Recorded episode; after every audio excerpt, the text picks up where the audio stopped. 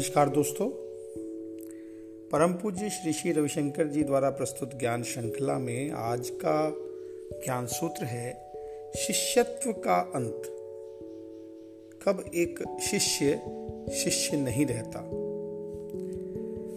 ज्ञान की एक सीमा होती है, एक समाप्ति होती है। ऐसे ही शिष्यता, यानी शिष्य होने की भी एक सीमा होती है। क्यों? क्योंकि शिष्य का क्या ध्येय है? ज्ञान की प्राप्ति। जैसे नदी पार करने के बाद नाव से उतरना ही पड़ता है, चाहे नाव कितनी भी सुंदर क्यों ना हो। ऐसे ही जो हमारी प्राचीन परंपरा थी, गुरुकुल परंपरा, उसमें 12 वर्ष के बाद शिष्य की शिक्षा समाप्त होती थी। और गुरु तब क्या करते थे? समावर्त उत्सव करते थे। समावर्तन कहते थे उस उत्सव को। गुरु समावर्त उत्सव करते थे और शिष्य को बताते कि अब आपकी शिष्य, शिष्यता समाप्त हो गई है, अब आपकी शिक्षा पूर्ण हो गई है और अब आपकी शिष्यता समाप्त हो गई है। अब वह गुरु से सम व्यवहार करे और ब्रह्म की दिव्यता की निर्बाध अभिव्यक्ति होने दे।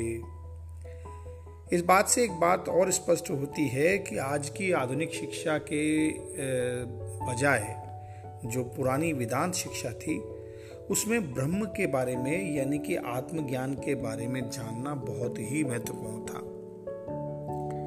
आज भी आत्मज्ञान के विषय में जानने के लिए आपको किसी गुरु के संपर्क में आना होता है और उसकी कोई अब उम्र जैसी बात नहीं रही है। तो इसी प्रकार आज की शिक्षा में भी वो बात बनती है कि अगर आज शिक्षा ग्रहण करते हैं तो उसके बाद जो आपने ग्रहण किया है, उसे फिर समाज को और व्यवस्था को, सबको अपना योगदान देने का धर्म बन जाता है। लेकिन शिष्य की तो समाप्ति आ जाती है कि शिष्य का शिष्यत्व समाप्त हो जाता है। पर एक और, अपने भीतर एक और चीज़ है जिसकी समाप्ति नहीं होती, वो है सखा भाव की। आप शिष्य हुए, उसे तो उसकी तो समाप्ति होनी है, पर सखा भाव की समाप्ति नहीं होती। वो जीवन और मृत्यु का साथी है। वो कभी भी साथ नहीं छोड़ता। सखा को क्या चाहिए? सखा को केवल अपना प्रियतम चाहिए, अपना मित्र चाहिए। ना उसे ज्ञान की परवाह है, ना मुक्ति की परवाह है। अगर जीवन में उत्कंठा और तृष्णा है तो उसके कारण प्रेम अधूरा रह जाता है। लेकिन उसका प्रेम असीम है।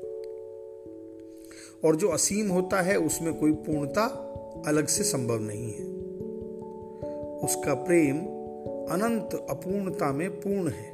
कितना सुंदर शब्द है। मतलब वो अनंत है, अपूर्ण है, लेकिन वही पूर्ण है। इसीलिए कहा जाता है कि प्रेम के पथ का कोई अंत नहीं है। शिष्य के पथ का अंत है, पर अगर आप सखा हैं और सखा का भाव प्रेम है तो उसका कोई अंत नहीं है। अर्जुन कृष्ण के सखा थे। उधर कृष्ण गुरु भी थे उनके। तो कृष्ण परम गुरु होने के साथ साथ सखा भी थे। अपने भीतर देखिए, आप क्या हैं? शिष्य हैं या सखा? आज अंतर्राष्ट्रीय योग दिवस है। मैं अपनी ओर से आप सभी को इस अंतर्राष्ट्रीय योग दिवस की हार्दिक शुभकामनाएँ देता हूँ। आप योग में हों, आप उस परम तत्व के साथ जुड़ सकें। आपका शरीर, मन, बुद्धि, चित्त, अहंकार अपने स्वयं के साथ योग कर जाए। यही आपके जीवन का उद्देश्य हो, आप उसके सखा बन सकें। ऐसी शुभकामनाओं के साथ मैं आपसे विदा लेता हूँ। नमस्कार।